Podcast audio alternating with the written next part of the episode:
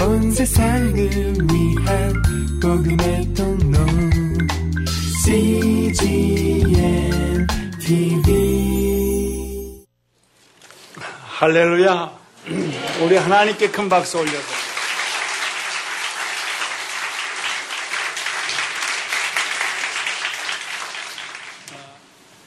저는 느에미아의 큰 제목을 52일간의 기적이라고 말했고 오늘은 두 번째 하나님의 말씀은 드디어 기도의 응답이 시작된다는 것입니다.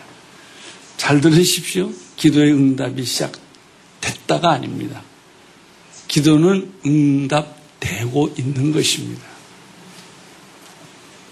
사람들의 문제는 무엇입니까? 기도를 안 하는 게 문제가 아니고요.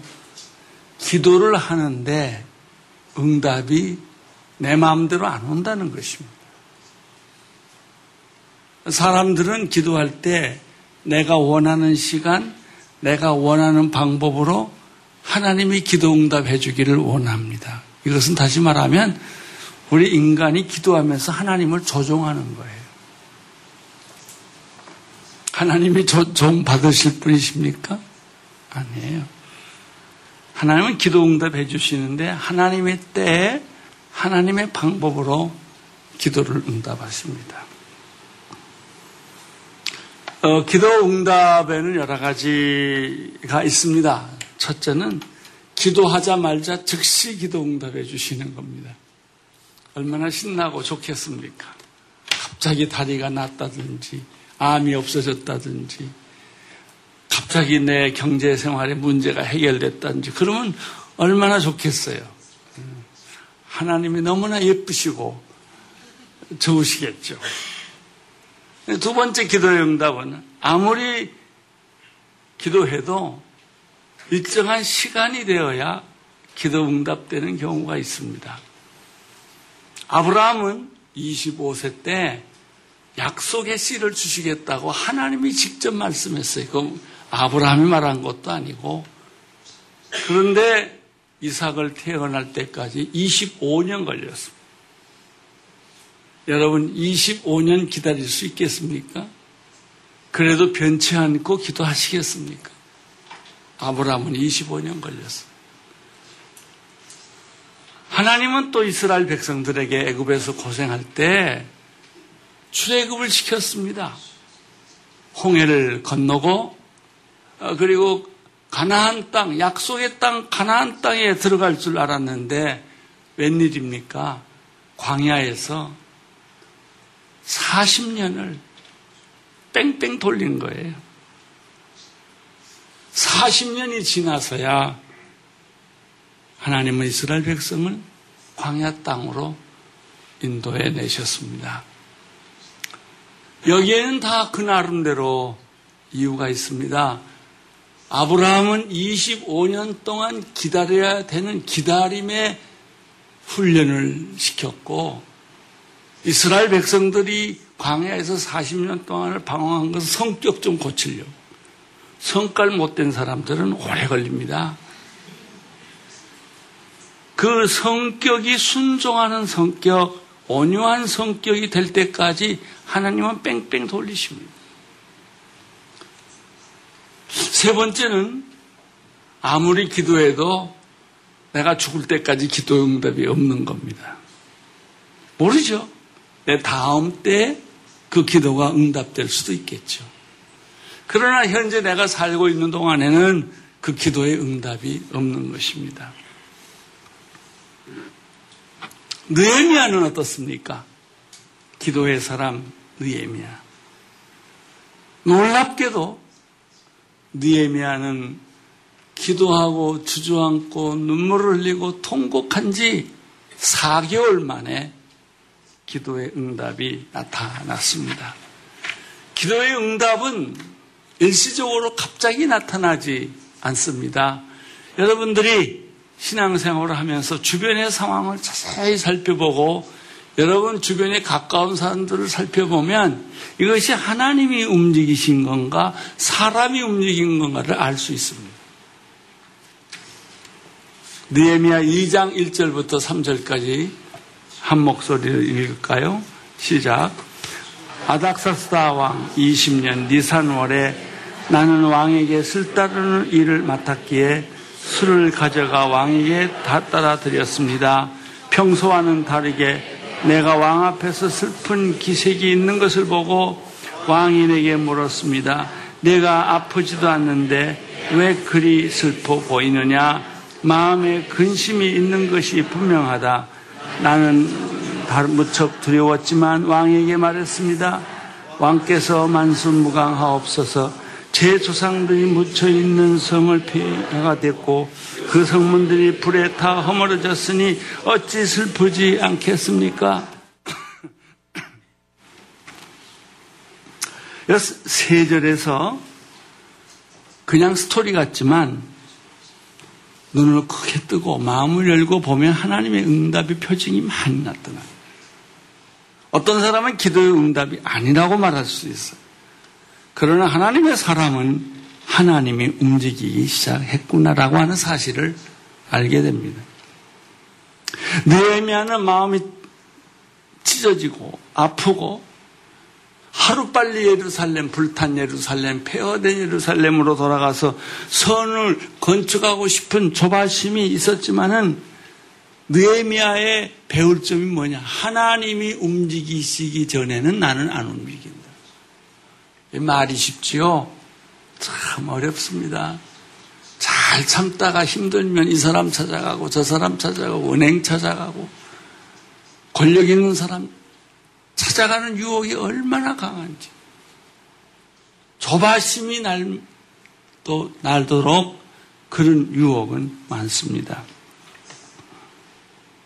그러나 느헤미야는 하나님이 움직이신다는 사인을 보기 전에는 느헤미야는 움직이지 않습니다. 이게 기도의 사람입니다. 그래서 기도의 사람이 되기가 어려운 거예요. 새벽 기도 나오고 뭐 중얼중얼하고 철학기도 암만 해도 우리에게는 기도의 핵심이 없어요. 그냥 기도의 겉모습은 있어도 기도의 핵심이 없단 말이죠. 우리는 느에미아를 통해서 발견하는 것은 느에미아는 진짜 기도의 사람이었다. 눈물과 통곡과 금식 기도를 드렸음에도 불구하고 느에미아는 움직이지 않았다는 거예요. 이거 쉽지 않아요. 기도 응답을 내가 만드는 사람들이 있어요. 하나님이 안 만나 주시니까. 그러나 그렇지 않아요. 증거가 있어요. 2장 1절에 보면 니에미아는 왕에게 술 따르는 일들을 맡았다 그랬습니다. 옛날부터 맡았는지 이 기도를 한 이후에 느에미아가 술 따르는 관원이 되었는지 모르지만 물맥상으로는 최근에 그 사람이 자리 이동을 한 거예요. 여러분 자리 이동을 할 때 이게 하나님이 움직이는 건지 내가 좋아서 내 이익을 따라 움직이는 것을 살펴보셔야 돼요.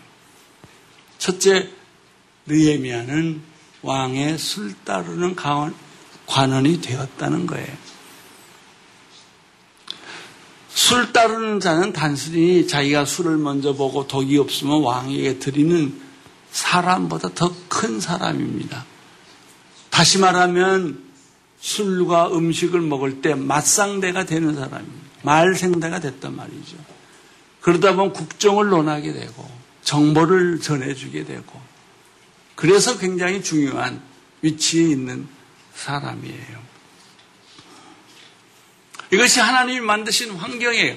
술 따르는 관원이 안 됐다면 어찌 왕하고 이렇게 얘기할 기회가 있겠습니까? 두 번째, 이렇게 술을 따르고 있었는데, 느에미아가 먼저 말하지 않았어요. 왕이 먼저 느에미아의 얼굴을 보고 슬픈 기색이 있는 것을 발견하고 그 이유를 물었다는 거예요. 아무래도 사람의 속에 가지고 있는 생각을 얼굴에 표현하기 마련이겠지요. 너는 아프지도 않는데 얼굴 색이 왜 그러냐? 여러분 왕 앞에서 얼굴새 그 기분 나쁘게 하면 그거 다 쫓겨날 일입니다.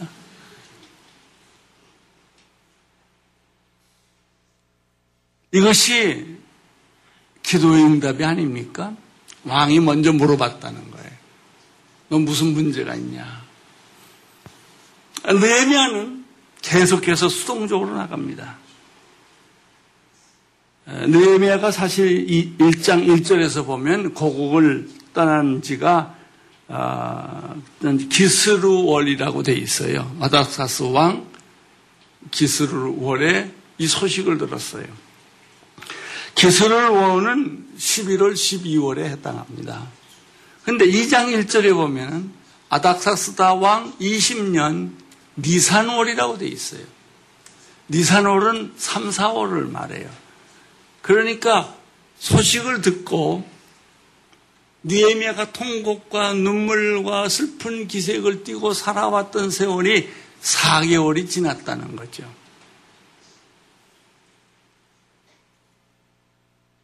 사람의 마음이란 다 얼굴에 나타나게 돼 있습니다. 어떤 사람은 행동하고 싶은데 참고 말하고 싶은데 참고 소리 지르고 싶은데도 참고 계속 참는 그런 사람이 있어요. 니에메가 그런 사람이었어요. 말하고 싶은데 참고 조바심이 난데 참고 왕이 옆에 있는데도 참고 사람이 참으면 하나님이 움직입니다. 하나님이 움직이기 시작했습니다. 느헤미야의 기도를 하나님이 다 들으시고 필요한 때 움직이기 시작하신 것입니다. 왕이 먼저 느헤미야가 슬픈 기색을 띠는 것을 알아보았습니다. 사람의 얼굴에는 영성이 그대로 나타나 있습니다. 어떤 설교자나 어떤 크리스찬들은 보면요. 똑똑하고 아는 것은 많은데 그 얼굴을 쳐다보면 기도하는 것 같지가 않아요. 기도하는 모습이 그 얼굴에 없어요. 이런 사람들은 말이 많고 이런 사람들은 영적으로 굉장히 바닥에 가 있는 사람이에요. 또 어떤 사람은 열정이 있고 교회 사역은 열심히 하고 능력도 있는데 겸손하지 못한 사람이 있어요.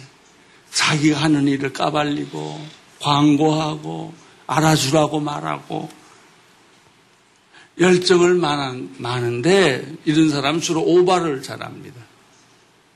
자기 수준을 자꾸 넘어서는 거예요. 한마디로 말하면 지혜가 없는 사람이죠. 또 어떤 사람은 기다리지 못하고 조급증에 걸려 있는 사람이 있습니다. 이런 사람일수록 일을 앞질러 행하고 말도 앞질러 말하고 때를 분별하지 못한 사람이에요. 지혜롭지 못한 사람이지요. 여러분의 얼굴은 어떤 표정이에요? 돈을 사랑하는 사람은 꼭 얼굴이 100원짜리 동전같이 생겼죠. 하루 종일 돈을 묵상하니까. 술을 묵상한 사람은 술꾼이에요, 그냥. 코가 빨갛고. 술 없으면 못 사는 사람. 여러분, 자기 마음에 생각하는 대로 얼굴은 거짓 없이 표현하는 거예요. 날 사랑하는지, 겉으로 쇼하는 것인지, 다 사람은 알게 돼 있어요. 네미아는 어떤 사람입니까? 왕 바로 옆에 있었음에도 불구하고 그는 침묵하고 기다리고 하나님이 움직이시기 전까지 말을 안 했다는 거예요. 여기에서 우리는 니에미아에게서 셋째 지혜롭고 용기롭고 준비된 사람이라는 것을 알 수 있습니다. 느헤미야 2장 4절을 같이 읽겠습니다. 시작. 왕이 내게 물었습니다. 네가 무엇을 원하냐? 네. 여기 보면 이제는 느에미아가 급한 게 아니라 왕이 조급해졌어요. 왕이 자꾸 물어보는 거예요. 네가 얼굴이 색이 이상한데 반드시 너 마음에 무슨 고민이 있구나. 그걸 당장 얘기하라는 거예요. 느헤미야는 주저하지 않고 용기를 냈어요. 용기라는 것은 이럴 때 필요한 것이 우리는 용기를 안 낼 때 용기 내고 용기 내야 될 때는 비겁하게 숨어버리죠. 니에미아는 비록 왕 앞에지만 신하가 왕 앞에 먼저 말하는 법이 없어요. 그래서 두려워하는 거예요. 그렇지만 이 느헤미야는 평소에 기도하면서 준비를 많이 했기 때문에 왕이 묻자마자 청산유수로 대답을 한 거예요. 네가 뭘 원하느냐? 내가 예루살렘으로 돌아가기를 원합니다. 준비된 사람은 언제 어느 때나 대답할 수 있는 사람입니다. 준비된 사람은 용기 있는 사람입니다. 다 준비가 되어 있기 때문에 서슴치 않습니다. 침묵할 때도 있지만은 때가 되면 용기 있게 말을 합니다. 1장 5절을 보십시오. 시작. 왕에게 대답했습니다. 왕께서 기뻐하시고 종의 왕께 은총을 입었다면 왕께서는 저를 조상들이 묻혀 있는 유다 땅으로 보내 그 성을 건축하게 하소서. 이게 엄, 엄청난 주문이에요. 왜냐하면 아닥사트 왕이 14년 전에 이거 캔슬했거든요. 성을 재건축한다고 해서 사람들이 모함을 해가지고 그 편지를 보고 이거 스톱해라. 이건 반란이다. 이렇게 해서 성이 다시 스톱을 했어요. 자기가 친서를 내린 거예요. 근데 이거를 왕이 뒤바꾼다는 것은 쉬운 결정이 아닙니다. 따라서 느에미아가 요청한 말은 굉장히 왕에게도 곤란한 요청이에요. 내 조상들이 묻혀 있는 유다 땅으로 나를 보내서 그 성을 건축하게 하소서. 여기서 우리는 느에미아의 비전과 느에미아의 리더십을 보게 됩니다. 기도를 깊이 하면 금식하면서 기도하면 목, 목매어 기도하면 죽을 정도로 기도하면 비전이 생깁니다. 비전은 책 읽고 생기지 않습니다. 생각한다고 생기지 않습니다. 비전은 피가 되고 살이 되어야 생기는 거예요. 여러분, 화난 사람, 싸운 사람들이 원고 보고 싸운 사람 봤어요? 아니에요. 화나면 멱살 잡고 그냥 막 쏟아지죠. 네, 그게 비전이에요. 화나는 비전. 그러나 기도를 많이 한 사람은 자기도 모르게 내 평생에 이루어야 할 사명을 발견하는. 여러분의 직업은 직업이 아닙니다. 그 비전 아니에요. 더 기도해 봐야 돼요. 내가 평생 이 직장에서 일할 것인가? 내가 평생 이 일을 헌신할 것인가? 얼마나 많은 사람들이 직장을 잘 옮기고 사업을 많이 바꿉니까? 비전이 아니기 때문에 거예요. 비전이 되어야 비전은 뭘 먹고 자라냐면 기도를 먹고 자라는 거예요. 비전이 있을 때 리더십이 생깁니다. 비전도 없는데 무슨 리더십이 생기겠습니까? 느헤미야를 보면은 이 느헤미야가 하나님께 나아가는 기도하는 리더십을 첫째 발견할 수 있습니다. 두 번째는 침묵하고 기다리는 리더십을 발견할 수 있습니다. 세 번째는 지혜롭고 용기 있고 준비된 리더십이 있다는 것을 발견할 수 있습니다. 세상 리더를 보십시오. 세 가지 유형 중에 하나입니다. 자기가 스스로 만든 리더십. 지가 잘났다 이거지. 그러니까 나를 따르라 하는 그런 사람들이 있고요. 조금 지혜로운 사람은 다른 사람과 함께 만들어가는 리더십. 독재자는 아니지만 여러 사람의 의견을 모아서 리더가 된 사람이 있어요. 그러나 더 중요한 것은 하나님이 세워진 리더십입니다. 느헤미야의 경우는 하나님이 세워진 리더였습니다. 왕의 왕은 이러한 아주 담대하고 그리고 솔직하고 그리고 정말 진실한 니에미아의 요구를 허락해 주지 않을 수가 없었습니다. 1장 6절을 보십시오. 그때 왕 옆에 왕비도 앉아 있었는데 왕이 내게 물었습니다. 그렇게 다녀오려면 얼마나 걸리겠느냐? 언제쯤 돌아오겠느냐? 왕이 나를 보내기로 허락한 것입니다. 그래서 나는 왕의 기한을 정해 말했습니다. 왕과 왕비가 있다는 것은 공식 석상이라는 뜻입니다. 여러 사람 앞에서 공식 석상에서 이야기를 합니다. 얼마나 시간이 걸리겠느냐, 언제쯤 돌아오겠느냐라는 질문은 왕이 이미 마음에 보내기로 결정했다는 뜻이죠. 유다는 이 네메는 거침없이 말합니다. 나는 언제 떠나서 언제 돌아오겠습니다. 준비된 사람만이 그 말을 할 수 있어요. 준비되지 않는 사람들은요, 글쎄 언제쯤 돌아올까요? 나도 잘 모르겠는데요. 아니 여러분도 모르는 일을 하나님이 어떻게 하십니까? 네미에는 여기서 보면 지혜롭고 용기가 있었고 준비된 사람이었습니다. 니에미아의 비전은 무엇이에요? 성전을 재건축하는 무너진 성전.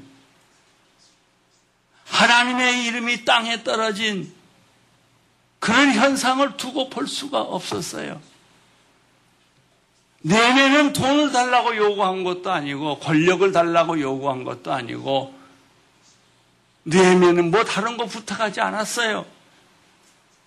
왕이여 내게 허락을 해 주시사 나로 하여금 고국 땅에 돌아가서 무너진 조상들의 무덤 이제 성전 성벽을 다시 고치게 해 주십시오.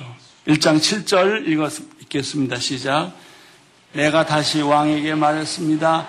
만약 왕께서 기뻐하신다면 제가 유다에 도착할 때까지 무사히 통과할 수 있도록 유프라데스 강 건너 총독들에게 보여줄 신서를 써주시겠습니까?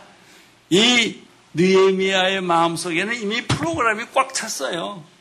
1단계, 2단계, 3단계 허락하면 뭘 원하고 뭘 원하고 또 성전을 건축하면 1단계는 뭘 하고 2단계는 뭘 하고 여러분 무슨 일이든지 이 비전이 있는 사람은요 한 번 생각하고 끝난 사람이기 때문에 하루 종일 그 생각만 합니다. 제가 병원에서 하루에 4시간씩 투석을 할 때 무슨 생각했겠어요? 일주일에 세 번씩 그것도 빠짐없이 하는데 그래요. 난 그걸 감사해요. 교회만 생각하거든요. 어떻게 하면 우리 교회가 새로워질 수 있을까? 벌써 25년이 지났는데 점점 우리 교회가 기성교회처럼 변해가고 있구나. 사람들도 마음이 점점 점점 열정이 식어가고 있구나. 이걸 다시 어떻게 살릴까? 다시 어떻게, 어떻게 새롭게 할 수 있을까? 이런 시간을 한두 번 한 거 아니에요. 씹고 또 씹고 생각하고 또 생각하고. 그러니까 그림이 그려져요. 아, 이렇게 하면 되겠구나. 내면을 보면 정말 용기 있고 빈틈없고 준비된 사람이라는 걸 알 수 있습니다. 오래 기도하는 사람만이 준비된 사람입니다. 준비된 사람은 기회가 닿을 때 횡설수설하지 않습니다. 일목요연하게 왕에게 두려움 없이 나는 이렇게 이렇게 이렇게 이렇게 하겠습니다. 라고 비전을 왕에게 던지는 거예요. 성전을 재건할 수 있다면 어떻게 일할 것인가? 순서는 어떻게 잡을 것인가? 그때 가서 생각하는 것이 아니라 미리 오랫동안 묵상하고 기도하고 생각했던 것이죠. 느헤미야 1장 8절 시작. 그리고 왕의 살림 감독 아삽에게 친서를 내리셔서 성전 옆 성물과 성벽과 제가 살게 될 집의 들보 제목을 내주시도록 허락해 주십시오. 왕이 내게 허락해 주었습니다. 하나님의 은혜의 손길이 내 위에 임하였습니다. 느헤미야의 요구를 들어보십시오. 무리한 요구가 아니고요. 아주 꼭 필요한 욕심도 아니고요. 참 지혜로운 분명한 누구도 설득할 수 있는 그런 요구를 한 거예요. 그런데 더 중요한 것은 이렇게 성전을 재건축할 수 있는 공이 자기 자신에게 있거나 아닥사스다 왕에 있지 않다고 말하는 거예요. 이 모든 것은 하나님의 은혜입니다. 그 공을 하나님께 돌린 거예요. 여러분, 우리 문제가 뭔, 뭔지 아세요? 우리가 조금 잘날 때는 그걸 하나님 앞에 공을 돌리지 않고 내가 다 그 공을 가져가는 거예요. 그걸 가리켜 교만이라고 그러죠. 나는 지난 25년 동안 온누리교회 목회를 하면서 제일 먼저 선교에 목숨을 걸었어요. 복음 중심의 교회, 성령 중심의 교회, 선교 중심의 교회. 그래서 우리 교회는요, 지나치도록 선교합니다. 정상이 아니에요. 25년 동안 벌써 1000명 이상이 넘는 선교사를 파송했으니까요. 앞으로도 1000명이 남았어요. 나는 청년에 대한 비전이 있었어요. 하나님 내가 교회 12명 가정 가지고 시작하는데 우리 교회 청년 2천명만 주십시오. 그러면 세계를 내가 당신 앞에 드리겠습니다. 어느 날 메뚜기처럼 청년들이 모여요. 감당할 수 없게 청년들이 모여요. 지금 우리 교회는 대학 청년부 학생들 주일날 모이는 숫자가 등록한 숫자가 아니고 8천 명이 넘어요. 누가 보냈겠어요? 저는 가끔 설교하러 올라가다가 청년들이 개미 떼같이 메뚜기 떼같이 오는 걸 보면 깜짝깜짝 놀래요. 누가 보냈을까? 아니 그 사람들이 내 설교 들으러 왔겠어요? 아니 교회 시설이 좋아서 왔겠어요? 아니에요. 비전 때문에 온 거예요. 목숨 바치려고 온 거예요. 그래서 우리 교회는 순교자가 많아요. 선교하다가 죽은 사람들이 많다고요. 여기서 나는 두 가지를 발견해요. 첫째는 하나님의 은혜의 손길이란 단어예요. 바울이 말한 것처럼 나의 나된 것은 하나님의 은혜로다. 이것이 바울의 신앙 고백이었죠. 여러분의 신앙 고백은 무엇입니까? 교회 다닌 거예요? 자리 채운 거예요? 헌금 좀 해준 거예요? 아니, 목숨을 걸어야 돼요. 진짜 중요한 것은 목숨을 걸고 살아야 돼요. 나는 김사무엘 목사님을 늘 생각해요. 일본서 목회 잘하다가 북한 선교하러 서울에 왔다가 아, 이라크 전쟁이 터져서 목사님 나 이라크로 보내주세요. 전쟁이 지금 한참 터지고 있는데 청년들이 다 유서 쓰고 갔어요.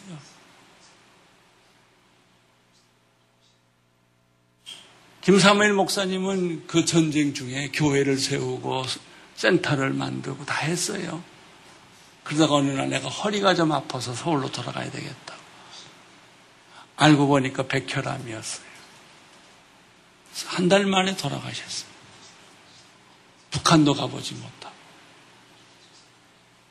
그게 비전이에요. 저는 육성으로 그가 한 말을 아직도 기억해요. 그가 수술을 받고 눈을 떠니까 와싱턴이 보이는 게 아니고 바그다드가 보인다, 보였다는 거예요. 그래 간호사에게 물어서 여기가 바그다드냐? 아닙니다. 와싱턴입니다. 아니야. 내 눈에는 바그다드가 보인다. 그것이 비전이에요. 이런 사람은 세상이 감당 못해요. 막지 못해요. 하나님의 은혜. 이 모든 것은 내가 한 것이 아니었습니다. 하나님이 하셨고, 하나님이 이루셨고, 하나님이 응답하신 것입니다. 니에미아의 마음속에는 이런 하나님에 대한 응답, 하나님의 생각이 가득 차 있기 때문에 이런 말을 내뱉을 수가 있어요. 생각하면 이런 말이 안 나와요. 두 번째, 더 중요한 것이 있어요. 그 하나님의 은혜로운 손길이 내 위에 있었다는 것입니다. 모든 사람에게 하나님의 은혜는 임합니다. 그러나 중요한 것이 있어요. 그 은혜가, 그 은혜의 손길이 내 위에 있었다라는 확신이에요. 이것은 이루어진 것이 아니에요. 네미아는 하나님이 응답하는 걸 보시고 믿음이 어디까지 갔냐? 끝까지 가버렸어요. 하나님의 은혜의 손길이 내 위에 있었다. 강력한 확신이요. 분명한 비전입니다. 오늘 우리에게 필요한 것은 믿음이 없는 게 아니라 믿음의 확신이 없는 거예요. 미래가 안 보이는 것이 아니라 미래를 현재처럼 보는 눈이 없는 거예요.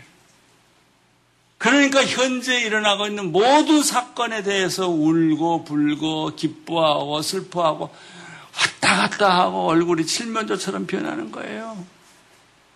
우리에게 필요한 게 뭐예요? 하나님의 은혜, 손길은 내 머리 위에 있다! 라는 확신이에요. 여러분 오늘 교회 미래에 대한 비전이 있으십니까? 여러분 인생의 미래에 대한 비전이 있으십니까? 하나님의 은혜의 손길이 여러분에게 있다는 사실을 여러분 의심하지 않고 믿을 수 있겠습니까? 나는 돈 한 푼도 없어요. 나는 건강도 없어요. 나는 가지고 있는 것이 아무것도 없지만 하나님이 이 비전을 나에게 주셨다면 하나님의 은혜의 손길이 내 머리에 있었다. 여러분, 하나님의 자녀가 이미 되었습니다. 예수님을 믿음으로 우리는 하나님의 자녀가 이미 될 것이 아니에요. 되었습니다. 우리는 믿음으로 구원을 이미 받았습니다. 받을 게 아니에요. 사망에서 생명으로 옮겼습니다. 우리는 의롭게 되었습니다.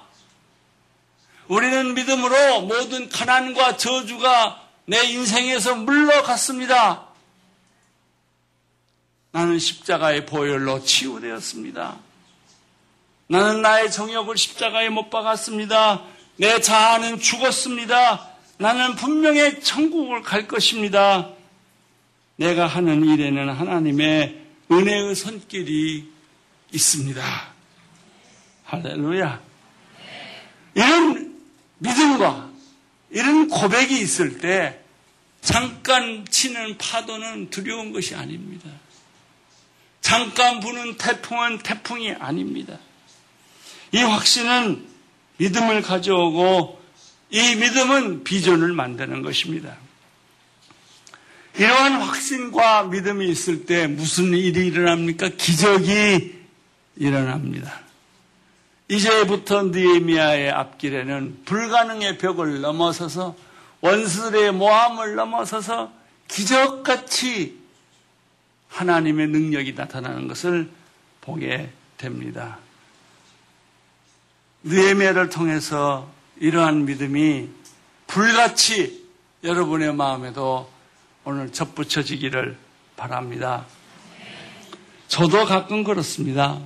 몸이 아프면 얼마 전에도 그랬는데요. 혈압이 80까지 내려가서 투석하는 도중에 도저히 투석을 받을 수가 없어서 30분 전에 뺐어요. 하루 종일 혈압이 80 머물기 때문에 우선 걸을 수가 없어요. 그리고 말이 자꾸 새요. 헛나가고. 어, 그때 마침 제가 홍정기 목사님하고 점심 약속이 있어서 홍 목사님은 나를 만나려고 나고야에서 4시간 차를 타고 왔어요. 안 만나겠다 할 수가 없어서 만났더니 홍 목사님이 아주 기절할 만큼 놀라시더라고요. 다 죽어가는 줄 알고. 예, 그럴 때도 있어요. 너는 아프다가 죽을 거야. 너는 내가 준비한 일들이 다 없어질 거야. 이런 시험이 왜 제게도 없었겠습니까?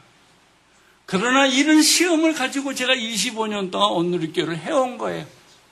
하루도 이런 시련이 없은 때가 없었고 위기가 없은 때가 없었던 거예요.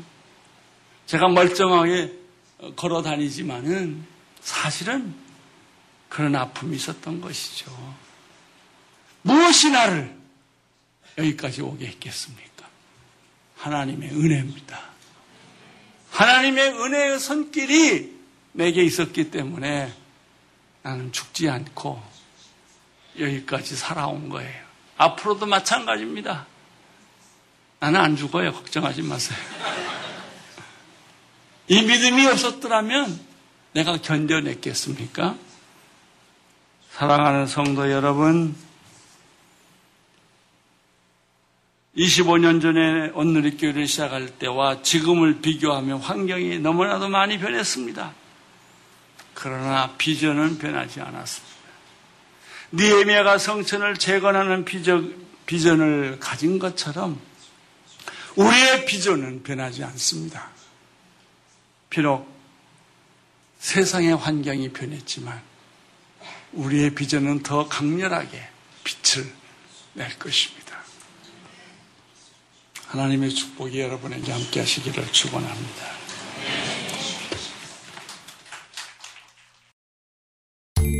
온 세상을 위한 복음의 통로 CGM TV